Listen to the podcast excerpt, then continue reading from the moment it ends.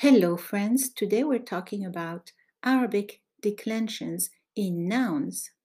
First, declensions are markings at the end of words, suffixes that identify their grammatical case, number, and gender. In the noun category, which includes adjectives, by the way, uh, we have three main declensions. The first declension is called marfu' and it's the nominative declension. The second declension is called mansub and that's the accusative declension. And the third declension is called majrur and it covers two categories, genitive and prepositional. The mark of nominative in the singular is the vowel u, short u, which is called dhamma in Arabic.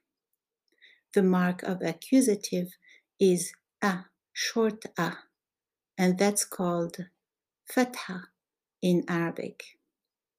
The mark of genitive or prepositional majrur is i, and it's called kasra in Arabic. When a noun is indefinite in Arabic, a noun or an adjective, it has to be nunated. So instead of u at the end of the word, you will have un. Instead of a, you will have an. And instead of e, you will have in. So to say the teacher, you say al mudarrisu. If it's a teacher, it's mudarrisun.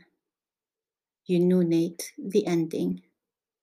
The same thing in the accusative, al-mudarrisa or mudarrisan.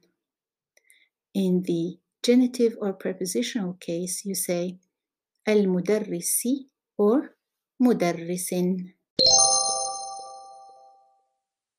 If you want more detail, you can watch the video I just uploaded on my YouTube channel by the same name.